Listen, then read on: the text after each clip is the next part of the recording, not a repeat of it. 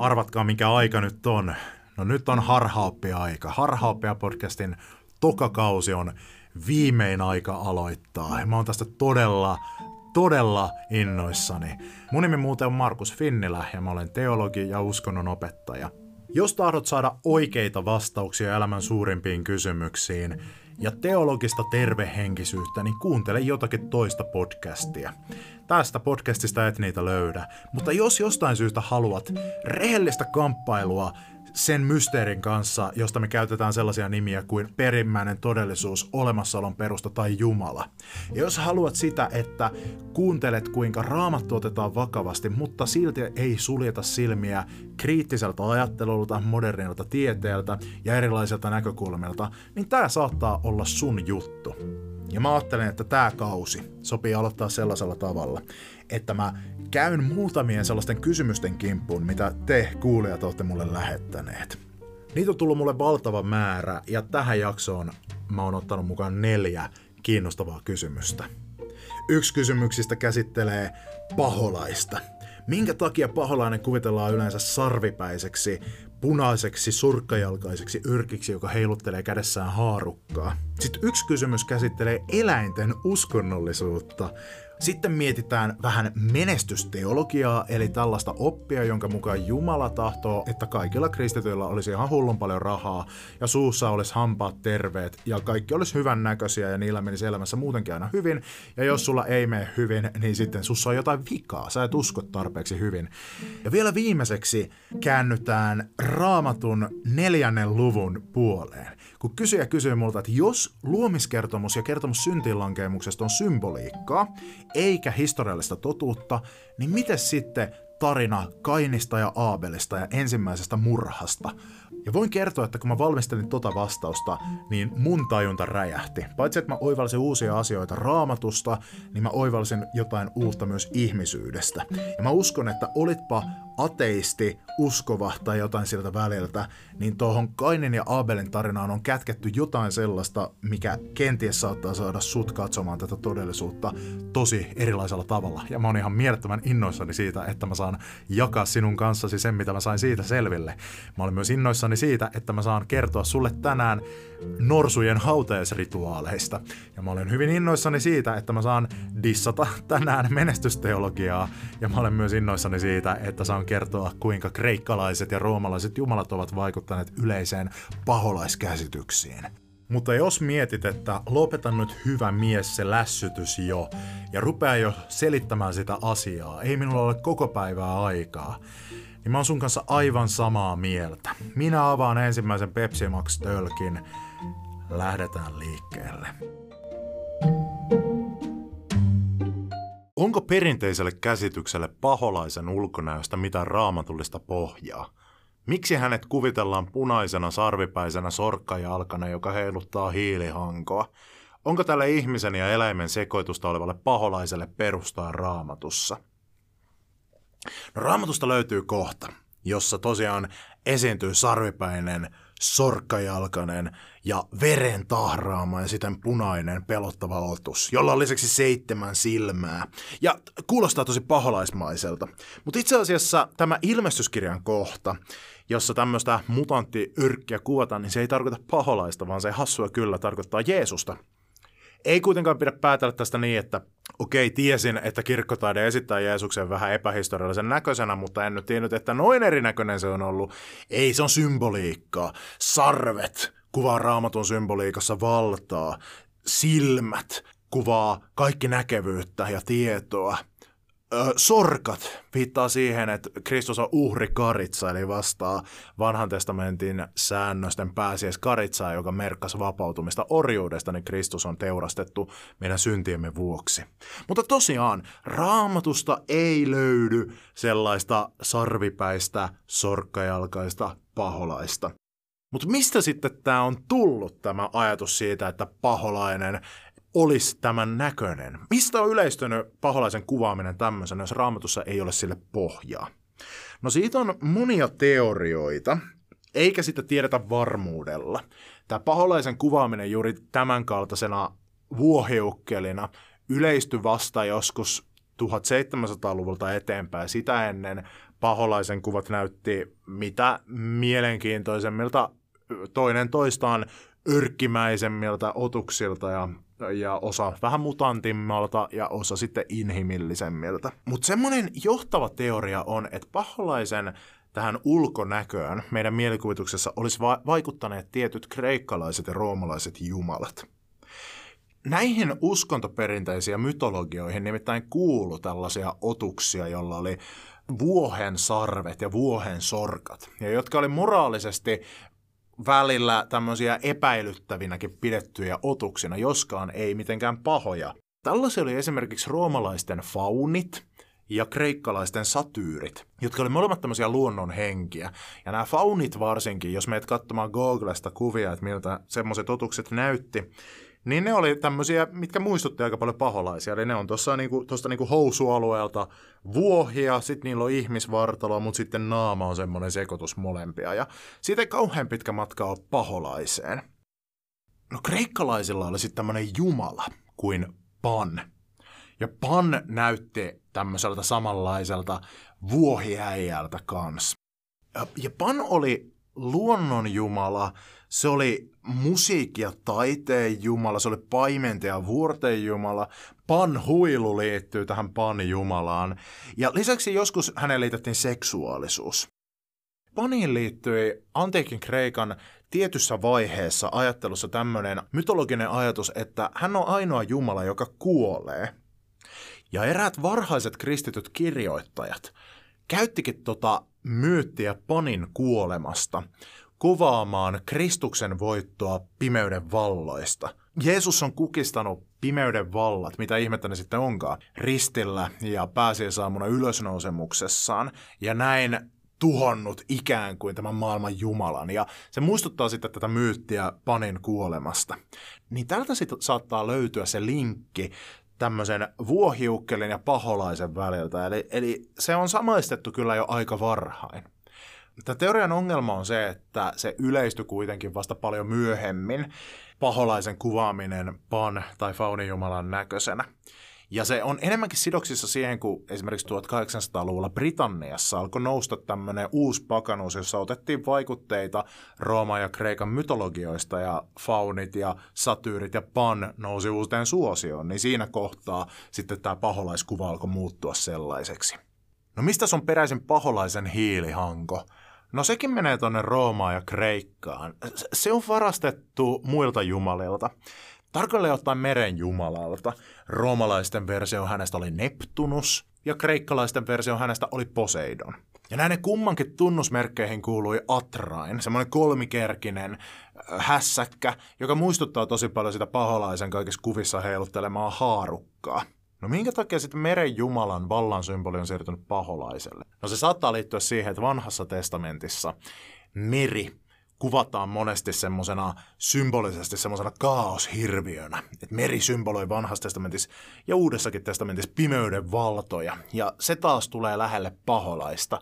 Eli siinä taustalla saattaa olla tämmöinen tapahtumaketju, että joku taiteilija on lukenut hyvin tarkasti raamattua ja hoksannut sieltä tämän symboliikan, että vellova meri pimeyden vallat, kaos, paholainen, ja sitten ottanut sieltä Kreikan ja Rooman kuvastosta tämän meren jumalan symbolin paholaisen kouraan.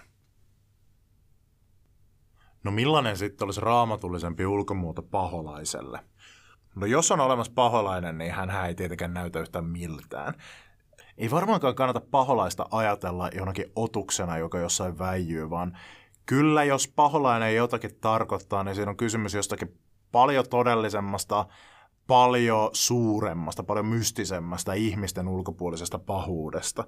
Kenties jostakin sellaisesta emergentistä ilmiöstä, joka saa voimansa ihmisten pahuudesta, mutta riistäytyy suuremmaksi ja toimii kuin persoonallinen vaikuttaja. Mutta jos haluttaisiin jonkinlainen visualisointi keksiä tälle paholaiselle, niin löytyyhän raamatusta noita. Paratiisin käärme olisi ehkä aika kova. Raamatun viimeisessä kirjassa, eli Johanneksen ilmestyksessä, paholaista symboloidaan seitsempäisellä tulipunaisella lohikäärmeellä, jolla on kymmenen sarvea. Se olisi muuten ehkä hyvä visualisointi paholaiselle, mutta kun on kuvia piirretty tuosta ilmestyskirjan visiosta, niin niistä aina näkee sen, että taiteilija on vuotanut tuskan hikeä, kun hän on yrittänyt saada mahdotettua ne päät ja sarvet siihen kuvaan, ja se lopputulos on monesti vähän semmoinen hassu ja kömpelön näköinen. No vielä raamatusta löytyy sellaisetkin kuvaukset kuin, että saatana on kuin kiljuva leijona, joka etsii, että kenet hän voisi niellä. Mulla on aina tullut hassu mielikuva siitä kiljuvasta leijonasta, joka menee sille, että ii, ii, vähän silleen delfiinimäisesti menee ja etsii nieleskeltävää. No sitten raamatussa sanotaan vielä, vielä niinkin, että saatana tekeytyy valoisaksi enkeliksi, millä halutaan kertoa sitä, että monesti pahuuden houkutus kietoutuu hyvyyden kaapuun susilampaiden vaatteissa. Ehkäpä semmonen Joo, ehdottomasti paholaista pitäisi kuvata sellaisena ärsyttävän mairean näköisenä pulleana taapero enkelinä, jolla on vaippa, jota barokkitaiteessa tykättiin piirtää joka paikkaan. Sellaisista kiiltokuvista mulla on aina tullut sellaiset vibot, että tuolla vauvalla on kyllä jotain synkkää salattavaa. Se olisi raamatullinen ja se olisi oikeasti pelottava tapa kuvata paholaista. Seuraava kysymys on tullut mulle sähköpostitse ja se kuuluu näin.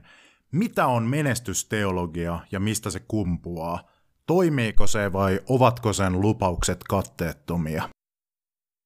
Menestysteologia on kristin uskon sisällä toimiva suuntaus, joka opettaa, että koska Jumala on hyvä ja haluaa, että ihmiset voivat hyvin, niin tästä seuraa se, että Jumala tahtoo antaa ihmisille rahaa ja maallista menestystä sekä fyysistä terveyttä.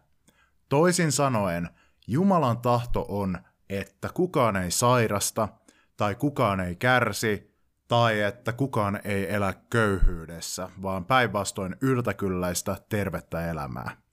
Menestysteologia opettaa myös, että jos ihminen uskoo Jumalaan oikealla tavalla, niin silloin Jumala antaa hänelle nämä siunaukset, eli esimerkiksi paljon rahaa.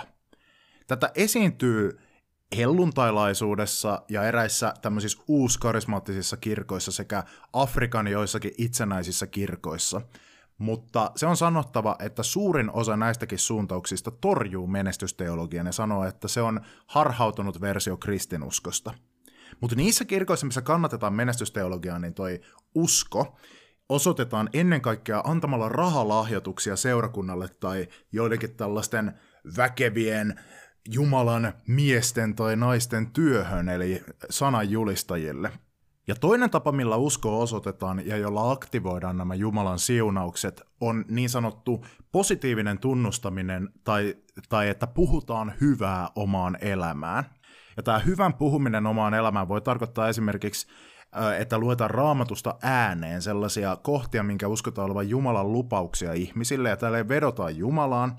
Ja sitten kun rukoillaan, niin tämä hyvän puhuminen elämään näkyy niin, että jos pyydetään vaikka, että Jumala anna minulle paljon rahaa, niin menestysteologiassa ei pyydetäkään tällä tavalla, vaan rukouksessa julistetaan kuin se asia olisi jo totta. Eli saatetaan julistaa vaikkapa niin, että minä julistan, että minulla on paljon rahaa, koska se on minun oikeuteni Jumalan lapsena. Ja sitten tämä puhumisen teko tuottaa sitten muutosta todellisuuteen.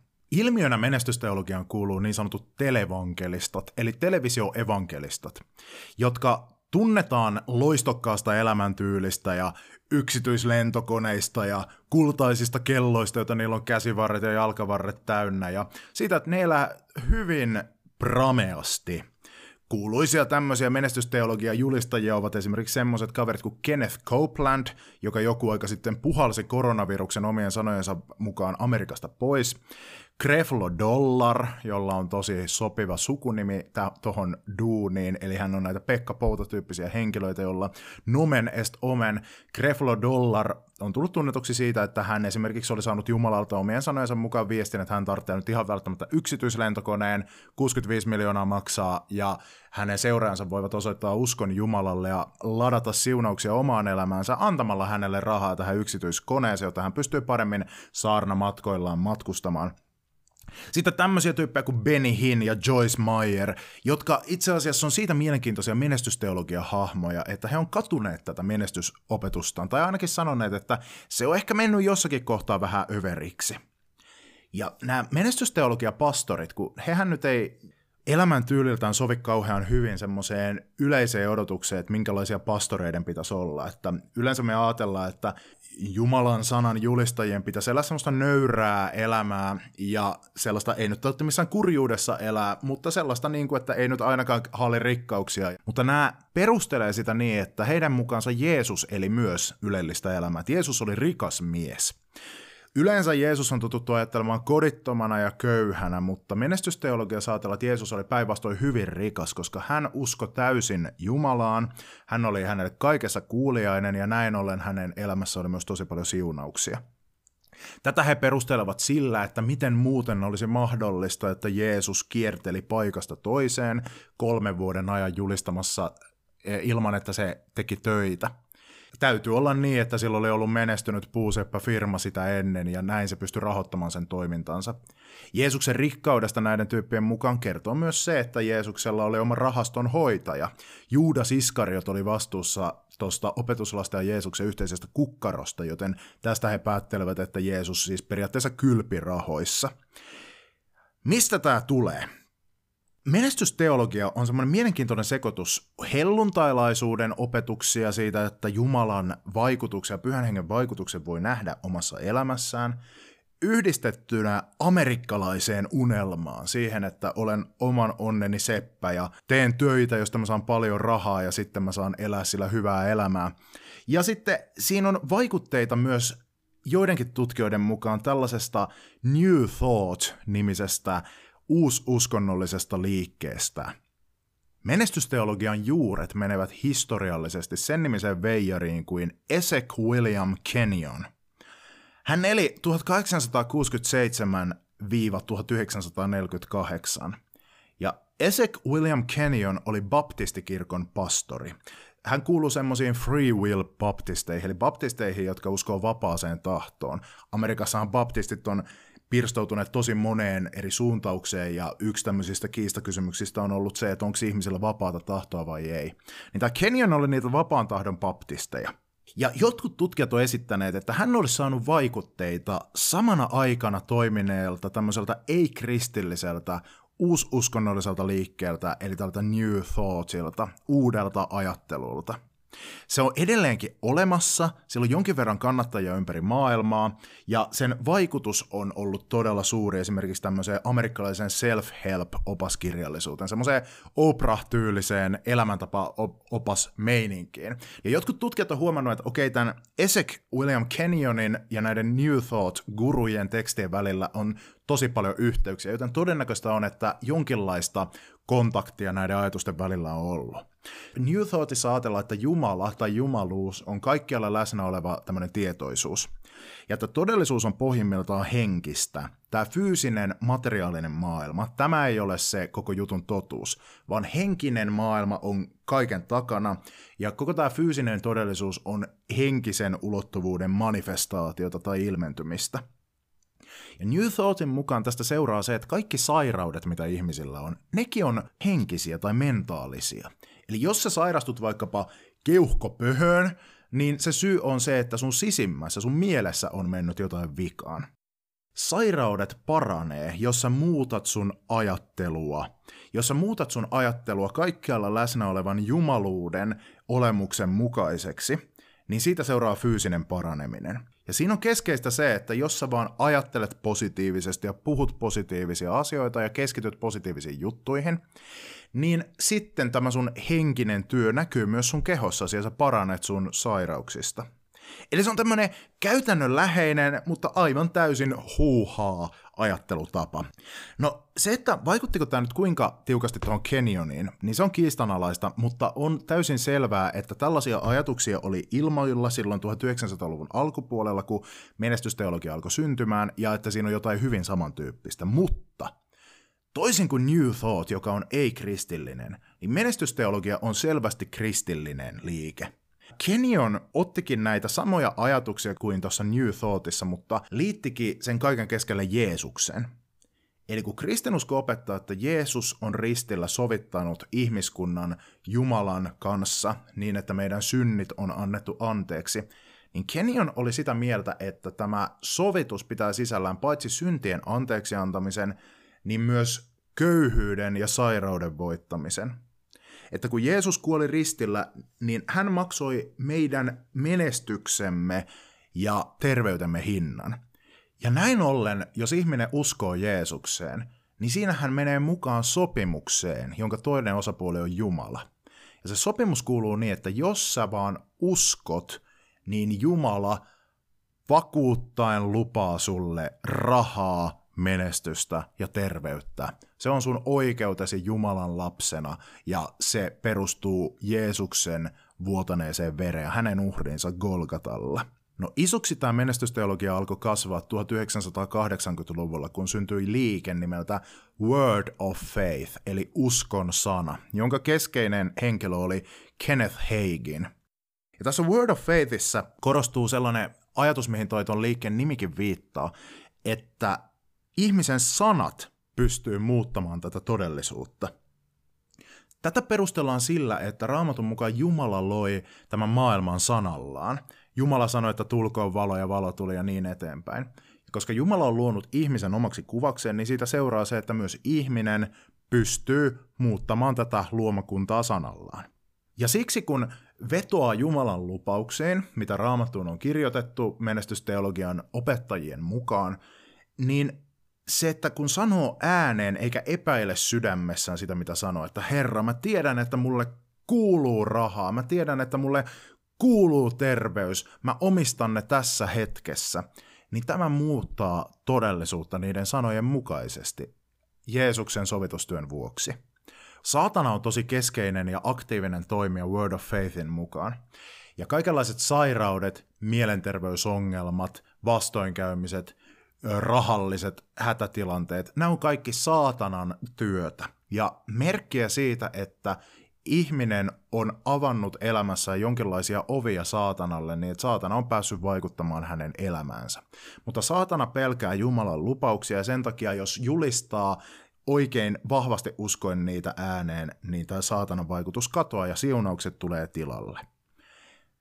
Menestysteologia leviää erityisesti niin sanotussa globaalissa etelässä, eli Etelä-Amerikassa ja Saharan eteläpuolisessa Afrikassa varsinkin – siellä se vetoaa erityisesti äärimmäisen köyhyyden keskellä eläviin ihmisiin.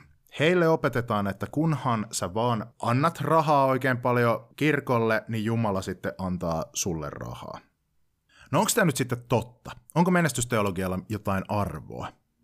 No menestysteologialla on ansioitaan. Ensinnäkin monet noista menestysteologian opettajien saarnoista on tosi käytännönläheistä semmoista arkielämän viisautta, joka opettaa esimerkiksi itsetunnon merkityksestä, positiivisen ajattelun merkityksestä ja semmoisesta uutterasta elämän asenteesta. Ja joskus kun mä oon kuunnellut joidenkin tällaista opetuksia, niin siellä on tosi paljon sellaista hyvää. He ammentaa tosi paljon esimerkiksi raamatun viisauskirjallisuudesta ja semmoista, mitä voi elämäänsä hyödyntää. Se on tosi arkikeskeistä. Lisäksi sillä, että puhutaan hyvää elämään, on arvoa myös ja jonkinlaista perustaa psykologisesti.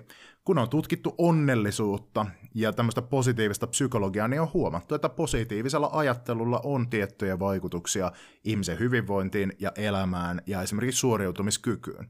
Jos tyypillä on tosi matala itsetunto, niin esimerkiksi joissakin vaikkapa koulun kokeissa se saattaa suoriutua heikommin kuin jos se uskoisi itseensä. Eli tällä on sillä, että jos sä sanot itsellesi, että minä pystyn tähän ja Jeesuksen nimessä minä menestyn tässä, niin kyllä se saattaa parantaa siis ihmisen menestystä todellakin tietyillä alueilla, mutta se vaikutus on hyvin rajallinen, eikä sellainen, mitä menestysteologiassa väitetään sen olevan. Kyllä minä sanon, että menestysteologia, se on humpuukia pahimmasta päästä. Aina kannattaa kysyä tämmöisissä ilmiöissä, että kuka hyötyy tästä opetuksesta. Ja se on aivan täysin selvää, että tästä hyötyy ne pastorit, jotka sitä opettaa. Ne, kun ne opettaa, että usko vain Jumalaan, anna sun pastorille rahaa, niin sä menestyt. Katsokaa nyt muakin, mä oon menestynyt, kun mä oon näin toiminut ja mä elän täällä kartanossa. Niin siinä on kysymys tämmöisestä selviytymisharhasta. Tämä pastori on yksi niistä harvoista tyypeistä, joka on onnistunut rikastumaan tämmöisellä tavalla. Ja ihmiset kun katsoo sitä, niin ne luulee, että haa, jos minäkin toimin samalla tavalla, niin minä rikastun. Ja antaa sille pastorille lisää rahaa, jolloin se rikastuu enemmän, mikä vahvistaa tätä entisestään. Mutta kun kysymys on siitä, että sun pitää olla aivan tietynlaisessa asemassa ja asioiden pitää loksahdella paikoilleen, että sä pääset tuohon tosi hyvään asemaan, mikä noilla pastoreilla on, että sä oikeasti rikastut siinä. Se on vähän sama kuin jotkut julkikset sanoo julkisuudessa, että hei, usko vaan itseesi ja seuraa sun unelmia, niin sä kyllä menestyt. Siinä ei ymmärretä sitä, että nämä julkikset kuuluu siihen pieneen prosenttiin niitä menestyjiä. On monia muitakin, jotka on seurannut unelmaansa, mutta eivät ole menestyneet, ja he ei tietenkään ole sitten kertomassa siitä. Paitsi, että selvästi on nähtävissä, että minkä takia tuota menestysteologiaa pyöritetään niiden sen opettajien rikastumiseksi, niin sitä voidaan kritisoida ainakin kolmella tavalla, josta mä nyt nostan esiin sen, että se on epäraamatullinen oppi, se perustuu etuoikeutettuun asemaan ja lisäksi se on moraaliton. Menestysteologia on epäraamatullinen. Se perustuu raamatun kohtien väärinkäyttämiseen ja kontekstista irrottamiseen ja epäterveeseen painottamiseen. Menestysteologeille tosi keskeinen kirja raamatussa on sananlaskujen kirja – se on vanhassa testamentissa oleva viisauskirja, joka perimätiedon mukaan tulee osittain kuningas Salomolta, mutta se on siis pitkän ajan kuluessa kerättyä kansan viisautta. Siellä on tällaisia kohtia kuin esimerkiksi sananlaskujen kirja luku 3, jakeet 1 ja 2. Poikani, älä unohda sitä, mitä opetan. Pidä kaikki käskyni mielessäsi, sillä ne kartuttavat päiviesi määrää, antavat sinulle elinvuosia ja menestystä. Menestysteologit tyypillisesti ymmärtävät sanalaskujen kirjan olevan sarja Jumalan lupauksia.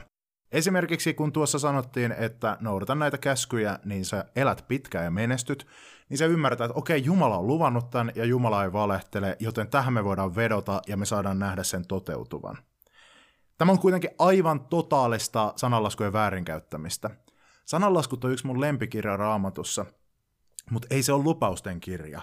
Sen kirjan funktio on opettaa näkemään maailmassa sellaisia tapoja, millä asiat tyypillisesti menee. Kun noudattaa esimerkiksi tämmöisiä viisauden ja kohtuuden ja hyvyyden periaatteita, mitä sananlaskujen kirjaan on kuvattu, niin tyypillisesti saa pitkän elämän ja tyypillisesti menestyy. Useimmiten esimerkiksi rehellisyys palkitaan elämässä. Mutta ei sen kirjan tarkoitus ole olla yleispätevä lupausten kirja. Se kertoo siitä, että miten asiat yleensä menee. Raamatus on kaksi muutakin viisauskirjaa, Saarnaajan kirja ja Jobin kirja, joiden opetus on päinvastoin sitten se, että joskus muuten elämä menee ihan perseelleen, vaikka kuinka noudatat Jumalan käskyjä. Sitten menestysteologiassa vedotaan esimerkiksi Uuden testamentin kirjeessä oleviin toivotuksiin, niin kuin kolmas Johanneksen kirje, luku 1 ja jae 2. Rakas ystävä, toivon, että sinulle kuuluu joka suhteessa hyvää ja että olet terve. Sisäisesti hän sinulle kuuluu hyvää. Johannes tässä toivottaa kirjeen vastaanottajalle, että mä toivon, että sulla on kaikki hyvin, eli se on tämmöinen kohteliaisuusjuttu. Mutta sitten nämä riemuidiootit lukee tätä silleen, että, että niin, tässä Jumala siis lupaa, että hän, hän haluaa, että kaikki ovat terveitä ja kuuluu joka suhteessa hyvää. Tämä lupaus me saadaan omistaa. Ja tämä on, niin kuin, tämä on niin päätöntä raamatun lukemista kuin voi olla. Ja tällä kusetetaan sitten hirveätä määrää, varsinkin köyhiä ihmisiä, jotka on jo muutenkin ahdingossa, ja sitten saadaan huijattua antamaan pastoreille ne loputkin rahat koko menestysteologian se ydin menee ihan Jeesuksen opetuksia vastaan. Jeesus kaiken aikaa soimaa rikkaita ja niitä, joille rahasta on tullut se tärkein asia. Jeesus opettaa, että ei kukaan voi palvella kahta herraa, eli Jumalaa ja Mammonaa. Jeesus sanoi, että helpompi on kamelin mennä neulan silmän läpi kuin rikkaan päästä Jumalan valtakuntaan. Jeesus menee temppeliin ja siellä on porukkaa, joka tekee uskonnolla rahaa, eli myy näitä uhrieläimiä ja muuta sellaista, niin Jeesus auttaa ja kaataa ne pöydät ja viskelee rahat muualle ja tekee nuorista ruoskan ja päästää villieläimet menemään. Ja kristillinen traditio onkin aina varoittanut siitä, että hei, rahaa tarvitaan, kansi olla rahaa silleen niin kuin elää viisaasti, että rahat riittää, mutta rahasta tulee helposti elämän tärkeä asia, joka saa sut ummistamaan silmät esimerkiksi sun lähimmäisten hädältä tai unohtamaan köyhien asiaan. Toisekseen, menestysteologia perustuu länsimaiseen etuoikeutettuun asemaan. Suurin osa maailman ihmisistä on historian ajan elänyt köyhyydessä. Ja heille menestys on tarkoittanut sitä, että he on saaneet tietää, että mistä he saa sen seuraavan aterian, ja heillä on ollut katto pään päällä. Me täällä länsimaissa etuoikeutetut ihmiset, niin useimmat meistä elää semmoisessa tilanteessa, että meidän ei tarvitse murehtia sitä, että mistä seuraava ruoka tulee tai missä me asutaan. On olemassa myös sellaisia ihmisiä paljon, joilla ei ole asiat näin hyvin. Mutta sitten, jos oletettaisiinkin, jos se olisi totta, että, että Jumala haluaisi, että kaikki menestyy, niin ei sitä pidä arvioida näillä meidän standardeilla. Useimmille maailman ihmisille se tarkoittaa sitä, että mä tiedän, mistä mä saan sen jokapäiväisen leivän. Tämmöinen överiksi vedetty, että mä tarvitsen nyt ihan välttämättä 65 miljoonan lentokoneen, niin sillä ei ole mitään tekemistä sellaisten kysymysten kanssa, minkä kanssa suurin osa maailman ihmisistä kamppailee. Menestysteologiassa petetään maailman köyhä väestö ja etenkin se globaalin etelän köyhä porukka, jolle vielä nämä kusettajat menee opettamaan tätä menestysteologiaa ja vie niiltä niiden viimeiset rahat Jeesuksen nimessä. Ja kolmanneksi menestysteologia on moraaliton oppi. Se ei ensinnäkään ole totta, ei ole mitään näyttöä siitä, että se toimisi, ja on moraalitonta opettaa sellaisia juttuja, että teen näin, jos ei kerran se toimi oikeasti. Menestysteologia on moraalitonta myös siksi, että siinä syytetään tosi helposti uhreja. Jos esimerkiksi ihminen sairastaa tai hän on köyhä, eikä hän näe elämässään tätä menestystä tulevan, niin menestysteologisen logiikan mukaan syypää on silloin se ihminen itse ja se, että hän ei ole uskonut tarpeeksi, eikä ole tunnustanut positiivisesti tai puhunut hyvää elämäänsä. Että mitäs oot ollut niin epäuskoinen, kun nyt sulla sitten on toi syöpä. Ja tällä ei ole mitään tekemistä minkään moraalin kanssa eikä uskon kanssa. Ja sitten se on moraaliton siinäkin mielessä, että se kannustaa aivan väärin arvoihin. Valta, raha ja menestys, ne tulee ykkösjutuiksi. Ne voi olla hyviä välinearvoja, mutta ne ei voi olla itseisarvoja, koska silloin jotain vääristyy meidän moraalissamme. Menestysteologian logiikka vaikuttaa myös paljon kesympinä versioina. Ensinnäkin siitä on olemassa maallisia muotoja. Moni ihminen ajattelee, että, että okei, jos sä vaan teet töitä jos sä vaan oot rehti kansalainen, niin sitten sulla menee asiat lopulta tosi hyvin. Tai ainakin menee silleen semi hyvin.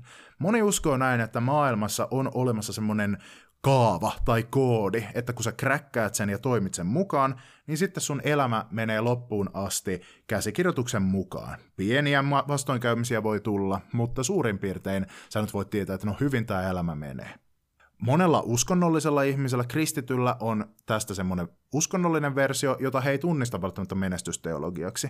Mutta on tosi helppo ajatella näin, että on vaikka tämmöinen kristityn ihmisen elämän käsikirjoitus, johon kuuluu vaikka se, että menee naimisiin ja saa lapsia ja on iloinen ja kaikki tukee toisiaan. Ja sitten monelle tulee yllätyksenä se, että aina se ei toimikaan näin. Menestysteologia on myös yhteiskunnallisesti aika merkittävää. Donald Trump on kerännyt ympärilleen tähän kristinuskon suuntaukseen kuuluvia hengellisiä neuvonantajia, joista tärkein on hänen ykköshengellinen neuvonantajansa Paula White, joka on aivan pesun kestävä menestysteologi. Ja tämä näkyykin Donald Trumpin toiminnassa, että hän saa tämmöistä jumalallista validaatiota tältä Paula Whiteilta hänen luontaisesti häntä kiinnostaviin arvoihin, niin kuin raha ja valta.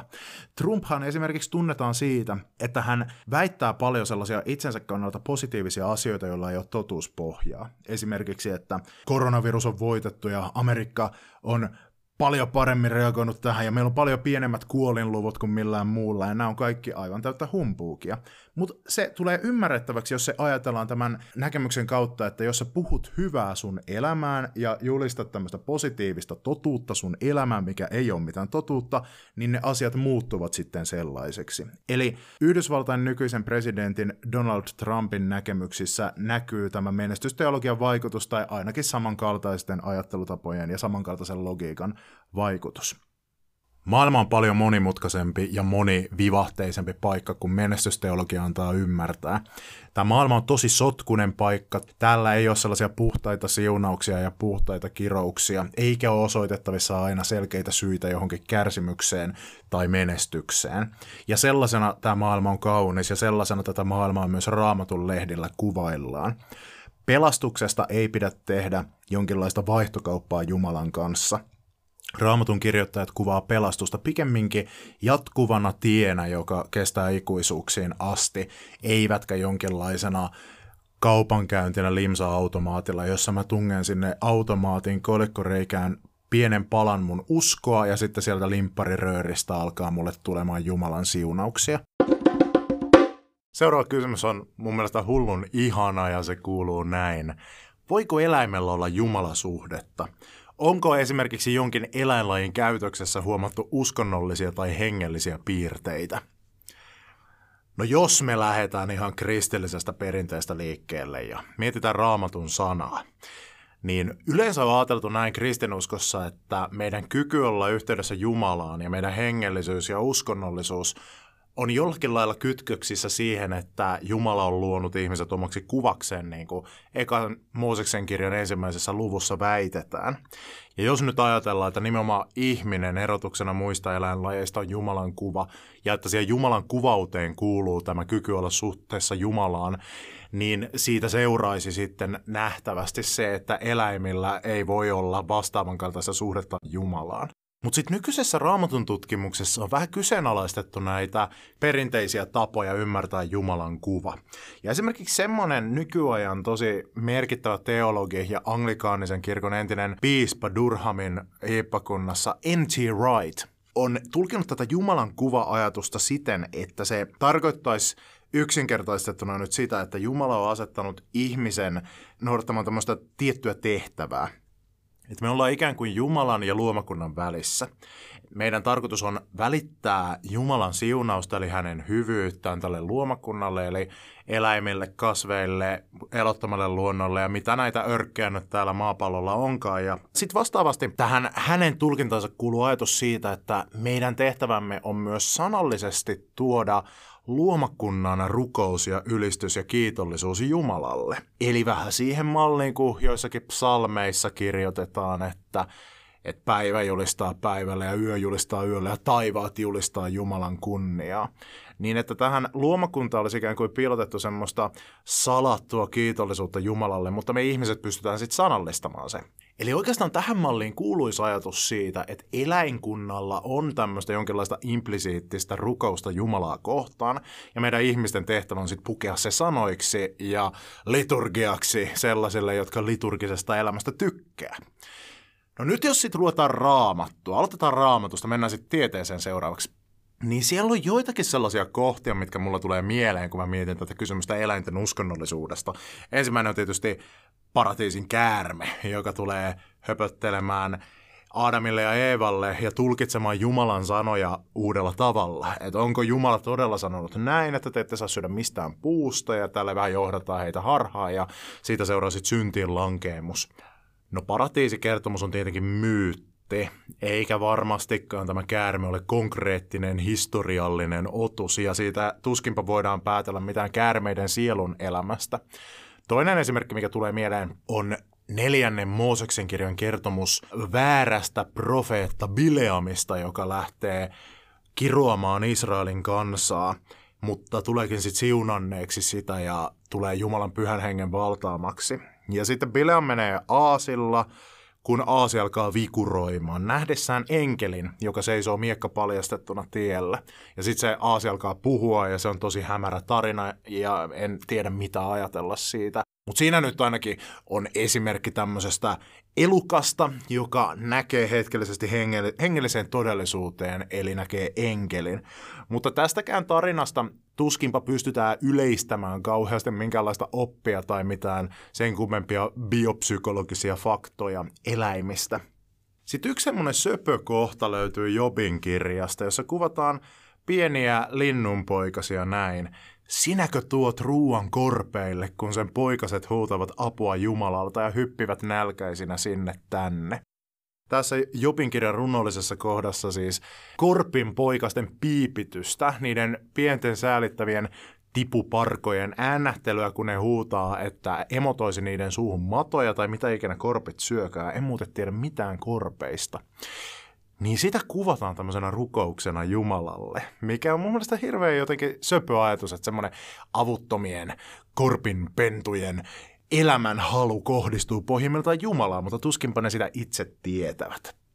Kirkkohistoriassa kuuluisin tyyppi, joka on tehnyt jonkinlaista evankeliointi- tai lähetystyötä eläinten parissa, on tietenkin Franciscus Assisilainen, joka on yksi mun suurimmista idoleista. Häntä pidetään köyhien ja luonnon su- suojelupyhimyksenä, eikä syyttä. Kuuluisassa tarinassa kerrotaan, kuinka Franciscus alkoi saarnaamaan metsän eläimille ja linnuille, kun siitä alkoi tuntua siltä, että ihmiset ei kuuntele sitä. Mä samaistun pyhään Franciskukseen toisinaan, kun mä opetan oppilaille uskontoa, ja joskus musta tuntuu siltä, kun oppilaat on erityisen passiivisella päällä, että mä olisin saarnaamassa City Marketin kalatiskillä kuolleille lahnoille.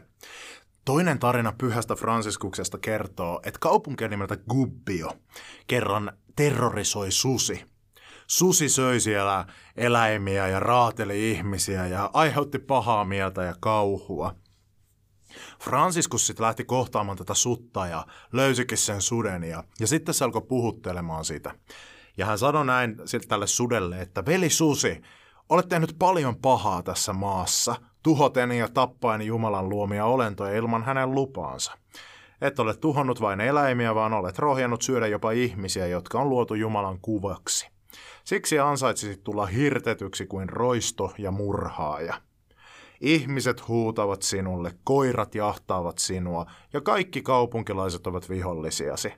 Mutta minä teen rauhan heidän ja sinun välillesi, oi veli susi. Älä enää häiritse heitä, ja he antavat anteeksi rikoksesi, eivätkä nämä ihmiset tai koirat jahtaa sinua. Tarina jatkuu niin, että susi tekee parannuksen, hän osoittaa jollakin susimaisella tavalla Franciskukselle, että hän suostuu tähän diiliin ja siitä eteenpäin susi olikin Gubbion kaupungin asukkaiden hyvä kaveri. Joissakin tarinan versioissa jopa kerrotaan, että tämä susi olisi kääntynyt kristityksi. Tämänkin tarinan historiallinen arvo on todennäköisesti aika mitätön, eikä siitä välttämättä voida susien uskonnollisuudesta päätellä yhtään mitään. Mutta sitten tätä eläinten uskonnollisuuden kysymystä voidaan lähestyä nyt luonnontieteellisestä näkökulmasta – koska ihminen on eläinlaji muiden joukossa, ja me ollaan kehitytty evoluutiossa, niin uskonto on myös sellainen asia, joka on kehittynyt jossakin vaiheessa meidän evoluutiohistoriaa, ja evoluution näkökulmasta se on ilmiö, joka on parantanut meidän lajin selviytymismahdollisuuksia jollakin tavalla. Tarkasta uskonnon syntyhistoriasta on tosi monta erilaista teoriaa, mutta tämä on selvä juttu, että koska sellainen on syntynyt, niin se on ainakin kytköksissä johonkin sellaisiin ilmiöihin, mitkä parantaa meidän selviytymismahdollisuuksia. Ja kun kerran me ollaan samaa jatkumoa muidenkin eläinlajien kanssa tässä suuressa evoluution puussa, niin voisi olettaa, että muillakin eläinlajeilla olisi jonkinlaisia sellaisia rinnakkaisilmiöitä, jotka ainakin muistuttaa jotain sellaisia meidän lajin kehityksen aiempien vaiheiden juttuja, mistä uskonnollisuus on sitten kehittynyt. Ja ihan muutamia esimerkkejä on löydetty sellaisista ilmiöistä, jotka vois olla eläinten uskonnollisuutta. Mutta näiden ilmiöiden tulkinta on hyvin kiistanalaista. Scientific American lehdessä joitakin vuosia sitten tutkija nimeltä Laura Kehoe kirjoitti hänen ja hänen tutkimusryhmänsä Gineassa tekemistä havainnoista simpanssien parissa, jossa he olivat huomanneet, että simpanssien asuinpaikassa oli tämmöinen puu, jossa oli sellaisia tosi erikoisia jälkiä, joka kiinnitti niiden huomioon. No ne sitten kylvi sinne simpanssien asuinpaikkaan kameroita, joilla ne kyttäs, että mitä ne simpanssit tekee sille puulle ja mitä muutenkin simpanssit tekee sillä, sillä välin, kun ne ei tiedä, että ihmiset kattelee niitä, kun ne luulee olevansa yksin. Ja sitten huomas, että kun simpanssit luulee, että ihmiset ei ole katsomassa, niin ne kävi aina välillä heittelemässä kivillä sitä puuta ja siitä oli noin jäljet tullut. Ja toi toiminta oli sellaista, että se ei vaikuttanut olevan kytköksissä esimerkiksi ruoan hakemiseen tai sosiaaliseen puuhaan, vaan ne näytti heittelemään sitä puuta sillä kivellä ilman mitään sen kummempaa näkyvää syytä. No sitten alettiin havaitsemaan, että joitakin muitakin puita on tällaisia. Löydettiin esimerkiksi onttoja puita, jotka simpanssit oli pitkän ajan kuluessa täyttänyt kivillä. Nämä tutkijat esitti sitten sellaisen tulkinnan, että toi simpanssien suhde noihin puihin muistuttaa sellaista, että miten vaikkapa jossakin luonnon uskonnoissa suhtaudutaan johonkin pyhiin paikkoihin. Ja esimerkiksi tämmöinen kivikasojen keräileminen ja pyhät puut on ihan tämmöistä universaalia tuttua juttua ihmiskunnan luonnon uskonnoista. Tämä on esimerkki siitä, että simpansseilla saattaa olla tämmöinen primitiivinen pyhyyden kokemus, mikä linkittyisi tämmöisiin jänskiin puihin. Pyhät puut on ihmiskuntaakin kiehtonut halki historian.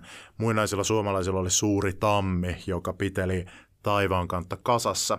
Viikingeillä oli Yggdrasil maailmanpuu, joka yhdisti eri maailmankaikkeudet. Raamatusta löytyy hyvän ja pahan tiedon puu ja elämänpuu ja toki sitten vielä Jeesuksen risti. Puissa on jotain sellaista, mikä kiettoo ihmisten mielikuvitusta ja herättää tämmöisiä pyhyyden kokemuksia, että ehkä, ehkä simpansseilla on vastaava juttu. Toinen mahdollinen selitys on, että se oli niiden mielestä hauska leikki. Ehkä siitä puusta kuuluu kiva ääni, kun sitä heitetään, mutta olisi aivan törkeän siistiä, jos tosiaankin olisi kysymys simpanssien uskonnollisuudesta. Toinen eläinlaji, jolla on havaittu sellaista käyttäytymistä, joka ihmisten kohdalla luokiteltaisiin uskonnolliseksi tai ritualistiseksi, on elefantit, jotka on tosi älykkäitä otuksia. Norsujen on havaittu olevan tosi kartalla kuolemasta. Kun norsu yhteisöstä kuolee jäsen, niin muut norsut käy läpi tämmöistä suremisrituaalia ja hautajaisrituaalia. Norsut esimerkiksi hautaa kuolleensa ne itkee tai, tai sille mylvii sen kuolleen ympärillä, kunnes ne hiljenee ja sitten ne viettää tällaista hiljaista hetkeä tosi kauan aikaa. Lähtee välillä johonkin juomapaikalle ja tulee sitten takaisin ja saattaa olla monta päivääkin siinä sen kuolleen ympärillä. Ja tosiaan ne hautaa nämä kuolleensa lehtikasoihin ja mutaa ja tämmöisiä. Joskus on nähty kukkiakin, että ne laittaa siihen. Ja sen lisäksi, että norsut kunnioittaa omia kuolleitaan, niin niiden on havaittu myös joskus hautaavan muidenkin eläinlajien edustajia ja jopa ihmisiä. No onko tämä nyt uskonnollista käyttäytymistä? No, tuommoinen niin kuolleiden hautaaminen, se, kun vaikkapa vanhoja ihmislajeja, jotka on kuollut sukupuuttoon, tutkitaan, niin tutkijat pitää monesti esimerkiksi hautaustavan ilmaantumista varhaisten ihmisten elämäntapaa merkkinä siitä, että jonkinlainen käsitys kuoleman jälkeisestä elämästä tai tämmöisestä elämän pyhyydestä olisi syntynyt. Kenties norsuihin voidaan sitten soveltaa tätä samaa logiikkaa tai sitten ei. Ongelma tässä nyt on se, että koska meillä on kokemusta vain ihmisenä olemisesta, niin mehän ei tiedetä yhtä, että miltä tuntuu olla norsu, miltä tuntuu olla simpanssi. Epäilemättä simpanssien ja norsujen elämässä ja kokemuksessa on jotain samaa kuin meidänkin elämänkokemuksessa, koska me ollaan kuitenkin tätä samaa evoluution puuta. Mutta aivan varmasti norsuna eläminen tuntuu aivan erilaiselta kuin ihmisenä eläminen. Ja siksi tässä ei liikaa pidä mennä inhimillistämään ja ylitulkitsemaan vaikkapa tätä norsujen käyttäytymistä ja ajatella, että okei, siinä on kysymys samoista asioista kuin ihmisillä, mutta mielenkiintoisia asioita yhtä kaikki. Mutta varsinaiseen kysymykseen, että onko eläimillä uskonnollisuutta, niin kyllä se vastaus kuitenkin kallistuu eihin. Maksimissa me voidaan sanoa, että eläimillä on tämmöistä rituaalista tai rituaalimaista käyttäytymistä, mutta uskonnossa on myös muita ulottuvuuksia kuin rituaalit. Siinä on uskomuksia, siinä on etiikkaa, siinä on myyttejä ja niin edelleen. Ja tällaiset ilmiöt on sidoksissa sellaisiin tietoisuuden ja kognitioiden leveliin, mikä meillä ihmisillä on, mutta tuskinpa eläinkunnasta löytyy.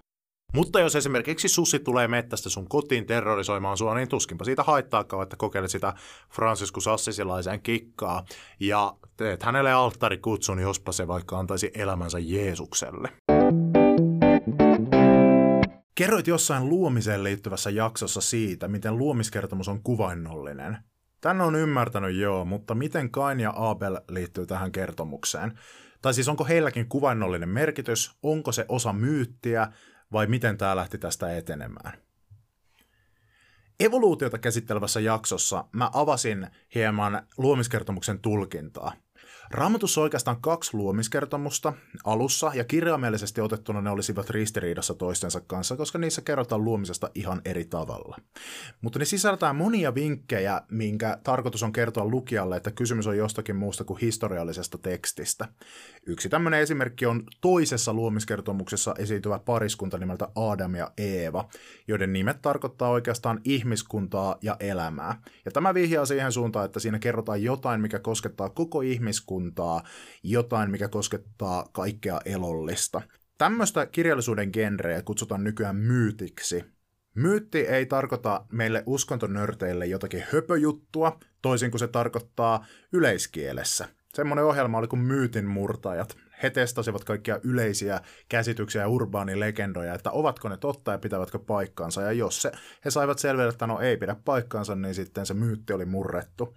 Uskontotieteessä myytillä tarkoitetaan pyhää kertomusta, joka yleensä sisältää sellaisia kosmisia opetuksia, hengellisiä opetuksia ja eksistentiaalisia, eli ihmisyyden syvimmistä kysymyksistä kertovia opetuksia, joista ei pysty puhumaan mitenkään muuten kuin osittain vertauskuvallisten tarinoiden kautta.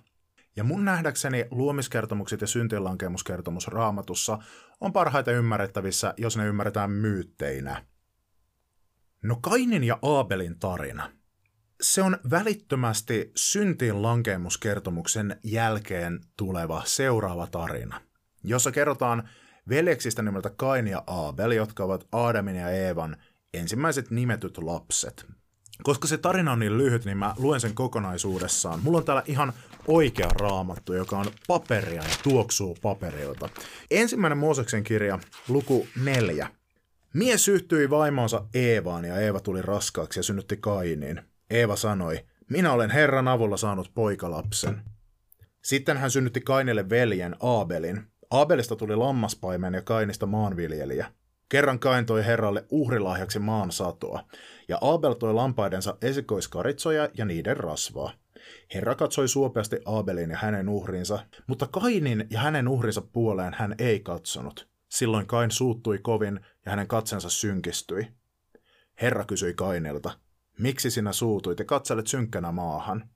Jos teet oikein, voit kohottaa katseesi, mutta jos et tee, on synti ovella vaanimassa. Sinua se haluaa, mutta sinun on pidettävä se kurissa. Kain sanoi veljelleen Abelille, lähde mukaani.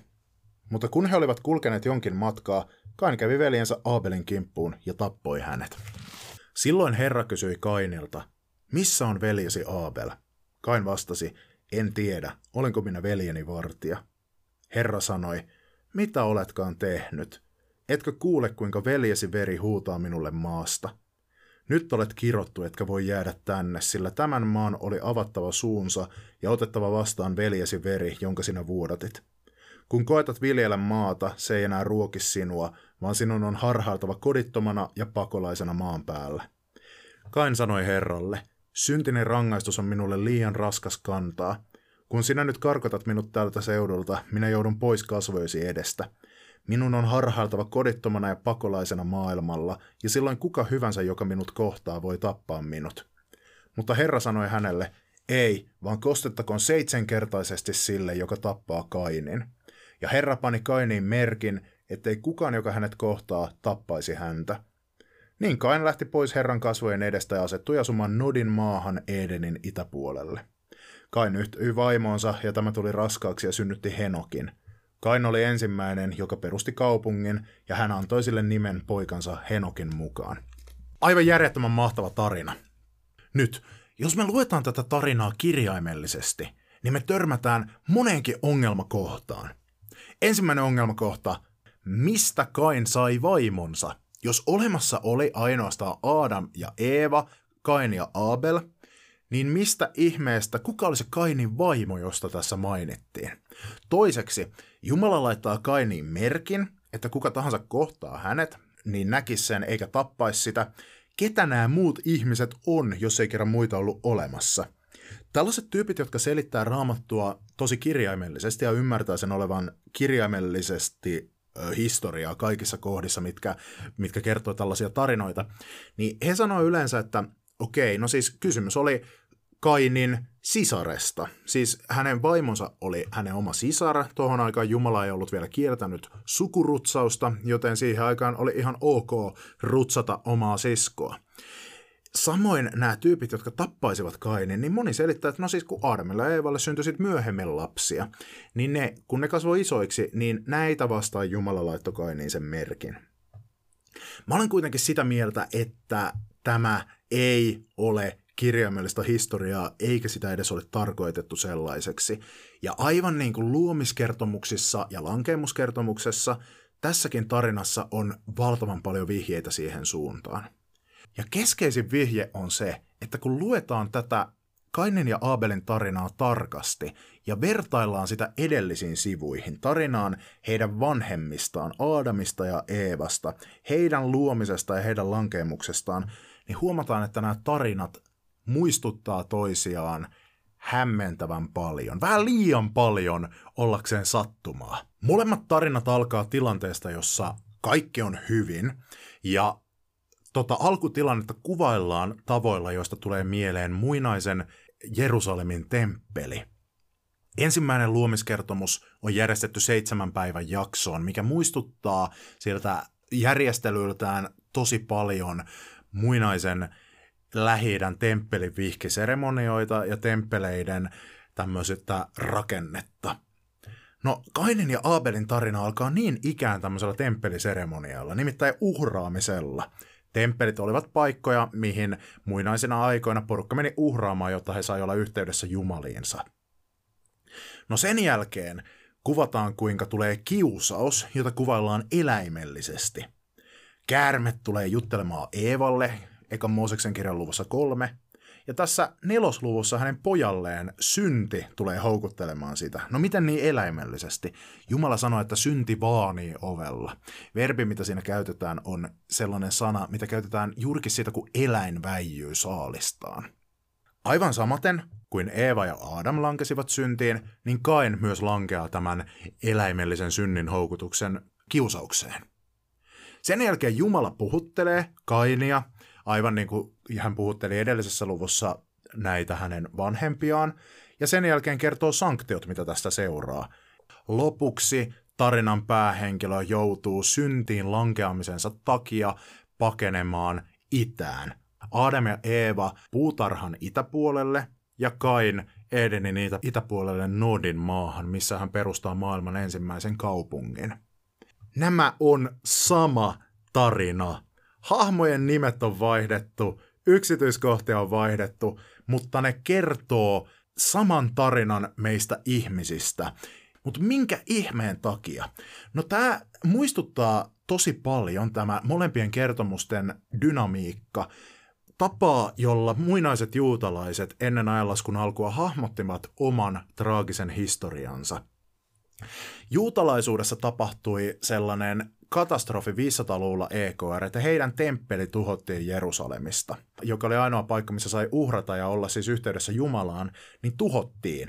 Ja Babylonian armeijat siirsivät Nebukadnessar-nimisen kuninkaan johdolla valtavan määrän juutalaista väestöä kauas itään Babyloniin, jossa juutalaiset joutuivat suuriin kiusauksiin ja heidän identiteettinsä tuli kyseenalaistetuksi.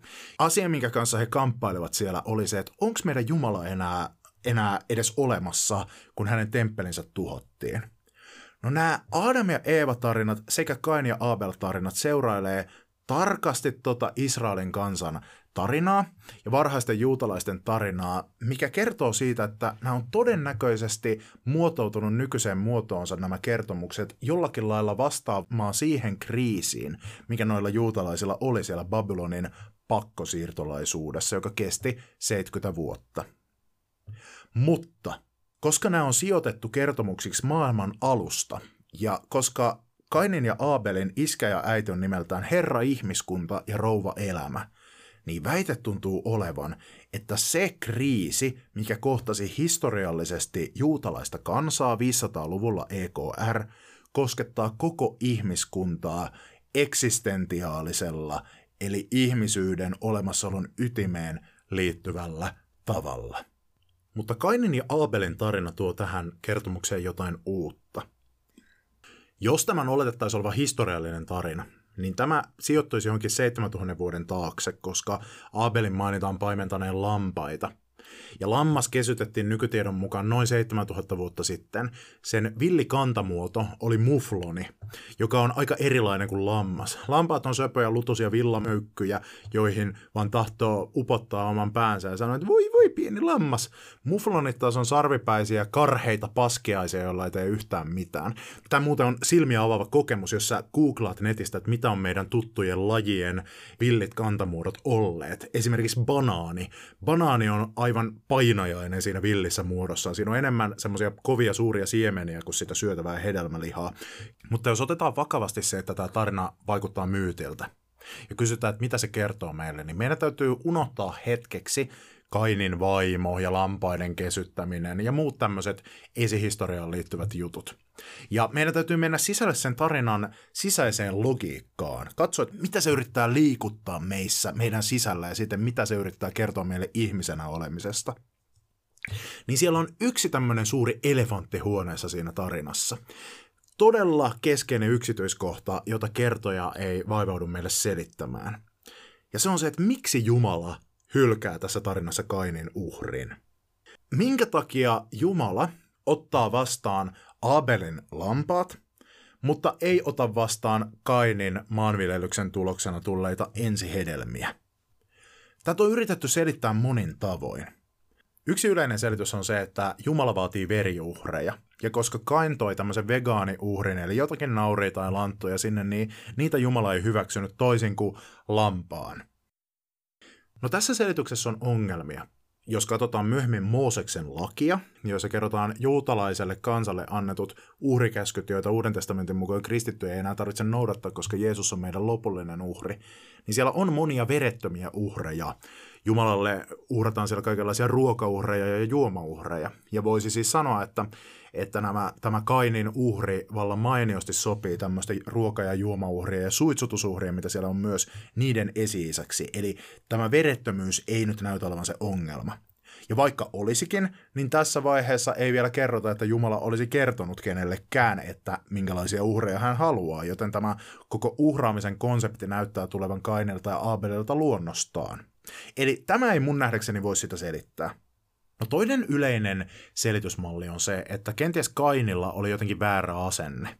Abel ehkä toi parhaita uhreja, mitä hän keksi, mutta Kain kaivo maasta jotkut kaikkein surkeimmat punajuuret, jotka kasvo karvoja ja haisi eltaantuneilta tennissukilta. Tämä sitten selittää sen, että minkä takia Jumala ei hyväksynyt Kainin uhria. No tämä on ehkä vähän parempi veikkaus kuin se vereen liittyvä teoria, mutta ei siellä tekstissä mitään tällaista sanota. Tämä on aivan puhdasta spekulaatiota. Tekstissä ei kerrota mitään siitä, että Kainin asenteessa tai uhrin luonteessa olisi ollut jotain väärää, vaan se selityksen puute on niin näkyvä siellä, että mä väitän, että se on tarkoituksellista.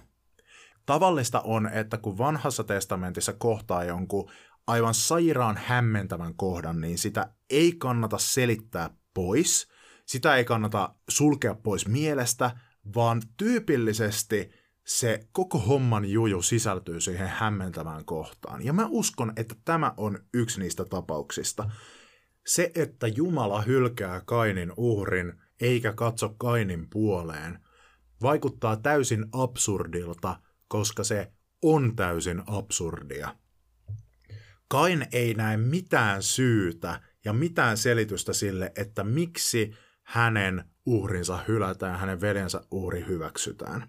Meidän lukijoina on tarkoitus kokea se sama hämmennys, sillä me koetaan sitä elämässä kaiken aikaa. Kun me synnytään tähän maailmaan ja saadaan tietoisuus, niin meillä on sisäsyntyinen tarve löytää vastaus kysymykseen, että miksi mä oon täällä me huomataan, että meillä on vapaus, olipa meillä sitten metafyysisesti vapaata tahtoa tai ei, mutta me koetaan, että meillä on vapaus tehdä, mitä me halutaan tässä maailmassa.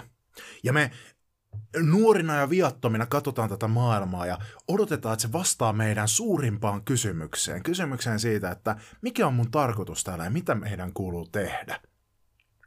Mutta mitä enemmän me eletään, niin sitä selvemmäksi tulee, että tätä maailmaa ei kiinnosta vastata meidän kysymykseen.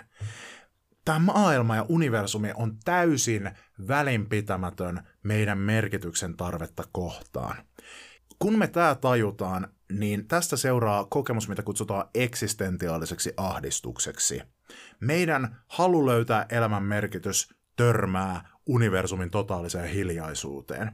Ja tätä elämää voisi verrata siihen, että sä havahdut yhtäkkiä näytelmän näyttämältä, näet edessäsi yleisön, näet ympärillä näyttelijöitä, mutta sulla ei ole mitään hajua, että mikä tämä näytelmä on, mikä on sen genre, mitä käsikirjoituksen mukaan sun kuuluisi sanoa, mutta sun pitää vaan esittää.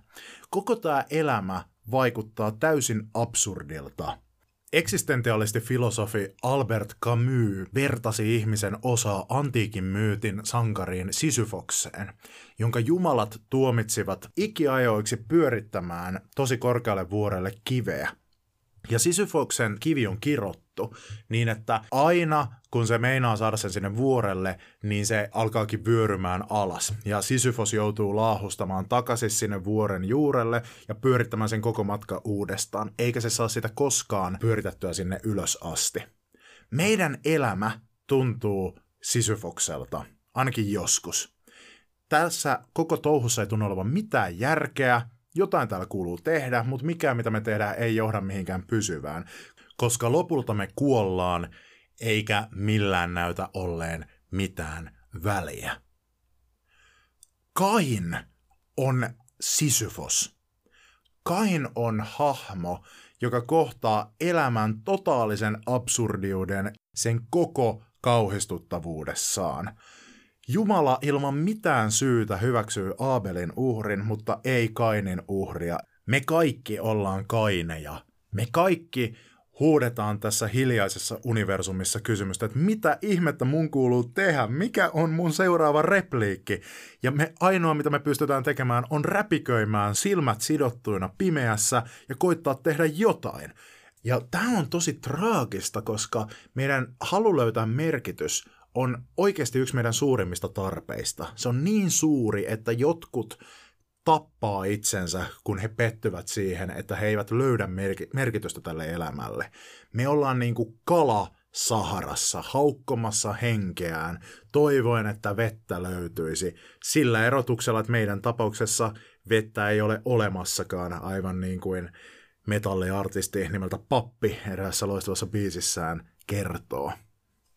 Kun me koetaan elämän absurdius, me tullaan valinnan paikkaan. Meillä on muutama vaihtoehto. Vaihtoehto yksi on kieltää koko asia. Me voidaan sulkea meidän silmät siltä ja sanoa itsellemme, että la la la la la, en ajattele tätä asiaa ja esimerkiksi tukahduttaa tämä meidän kokemus absurdiudesta vaikkapa viihteellä tai nautinnolla. Toinen vaihtoehto on tunnustaa se, että okei, tämä on ihan absurdia tämä elämä, mutta löytää se tapa, millä sä elät tätä elämää. Hypätä tuntemattomaan, luottaen siihen, että tuolla toisella puolella ei välttämättä ole yhtään mitään, mutta mä hyppään silti. Mä, teen, mä pyöritän tätä mun kiveä tonne ylös vuorelle. Siinä ei ole mitään järkeä, se on täysin järjetöntä, mutta ainakin se on mun valitsema järjetön juttu. Kolmas vaihtoehto on löytää syntipukki. Ulkoistaa se mun sisäinen eksistentiaalinen ahdistus, joka tulee elämän absurdiuden näkemisestä, ja laittaa se jonkun toisen syyksi – muuttaa tämä ahdistus vihaksi ja lynkata joku, joka ei ansaitse tulla lynkatuksi. Tämä on Kainin vaihtoehto. Syntipukki-teemaa pohti tosi paljon sellainen teologi ja filosofia kulttuuritutkija kuin René Girard. Hänen mukaansa useimmissa yhteiskunnissa on tämmöinen syntipukkimekanismi. Eli aina kun yhteisön sisällä oleva eksistentiaalinen ahdistus kasvaa tarpeeksi suureksi, seurauksena on joko kaikkien sota kaikkia vastaan, jolloin yhteisö tuhoutuu, tai sitten heidän täytyy löytää syntipukki, jonka niskoille laitetaan kannettavaksi tämä kaikkien kokema ahdistus. Niitä kaikki teeskentelee ikään kuin tämä syntipukki olisi syypää siihen heidän ahdistukseensa. Ja sitten tämä syntipukki ajetaan yhteisön ulkopuolelle ja hänet lynkataan muiden syntien tähden. Ja ainoastaan silloin, jos tämä syntipukki löydetään, niin yhteisö voi taas hetken säilyttää rauhan, koska se on saanut purkaa tämän ahdistuksensa viattomaan tyyppiin. Tämä näkyy esimerkiksi sosiaalisessa mediassa. Aina silloin tällöin sosiaalisessa mediassa nousee kohu jotakin ihmistä vastaan. Joku on tehnyt jollakin tavalla väärin, niin että hänet tuomitaan. Ja monesti kysymys on siitä, että joku tekee ihan oikeasti jotakin tuomittavaa. Mutta toisinaan se yhteisön viha sosiaalisessa mediassa nousee suhteettomiin mittasuhteisiin, niin että tämä syntipukki joutuu kantamaan kaikkien ahdistuksen. Kaikki pistää pahimmat meeminsä ja vihatykkäyksensä ja lynkkauksensa pöytään. Niin, että pahimmassa tapauksessa tämä syntipukiksi valikoitunut tyyppi menettää toimeentulonsa, mielenterveytensä ja kenties jopa elämänsä.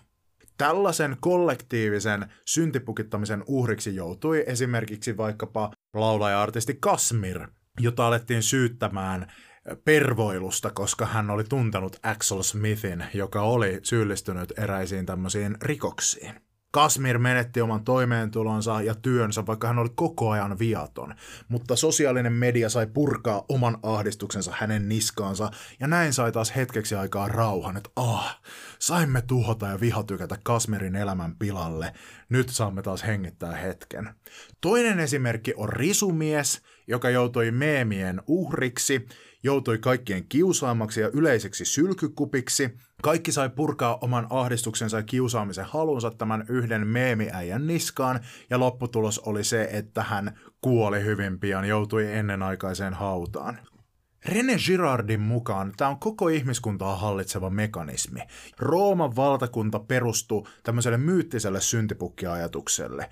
Sen syntymyytin mukaan veljekset Romulus ja Remus, joita susi kasvatti, oli perustanut Rooman kaupungin. Tai oikeastaan se meni niin, että Romulus tappoi veljensä Remuksen, ja tästä alkoi Rooman valtakunnan syntyminen.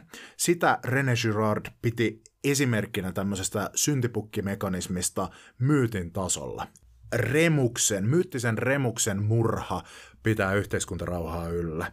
Muinaiset asteekit piti yllä omaa rauhaansa ja omaa tämmöistä kosmista järjestystään ihmisuhrein, eli valitsemalla syntipukeiksi aina tiettyjä ihmisiä, jotka raahattiin pyramidin huipulle ja papit leikkasi niiltä sydämen irti sieltä rinnasta. Hitlerin natsisaksassa juutalaiset joutuivat syntipukiksi, eli tämmöisen silmittömän ja järjettömän vihan kohteeksi, ja heidän niskansa laitettiin Saksan talousongelmat ja muut ongelmat. Tämä toistuu ihmiskunnan historiassa uudelleen ja uudelleen ja uudelleen. Girard itse sanoi, että se pohjimmainen syy on se, että meidän resurssit on rajalliset, ja kun me halutaan taloudellisesti esimerkiksi samoja asioita ja rajalliset resurssit, niin tästä kumpuaa se ahdistus. Mä itse ajattelen, että toi on ehkä osatotuus, mutta ehkä se syvempi on vielä tämä kokemus elämän absurdiudesta, joka kasvattaa semmoista hahmotonta sisäistä ahdistusta, joka on hirveän kiva vihaamalla ja kiusaamalla jotakin laittaa jonkun viattoman syntipukin niskaan. Ja tästä näkökulmasta Kainin ja Aabelin kertomus muuttuu hyvin puhuttelevaksi. Abel joutuu syntipukkina kantamaan Kainin ahdistukseen. Ja Abelin murhaa seuraa yhteiskuntarauhan rakentuminen. Kain menee ja perustaa ensimmäisen kaupungin ja sivilisaatio alkaa syntyä viattoman veren päälle. Tässä on kysymys koko ihmiskunnan historiaa määrittävästä syntipukkimekanismista. Mutta vanhan testamentin kuvaus Kainista ja Aabelista vihjaa jotakin sellaista tuosta inhimillisestä syntipukittamisesta, mikä on meidän yhteiskuntarauhan taustalla, mitä ei ennen tota tarinaa René Girardin mukaan tunnettu. Nimittäin Abelin veri huutaa Jumalalle maasta. Muissa kulttuureissa ennen vanhan testamentin tekstejä syntipukkia aidosti pidetään syyllisenä – Asteekit oli sitä mieltä, että oikeasti ne ihmisuhrit, heidät kuuluu surmata.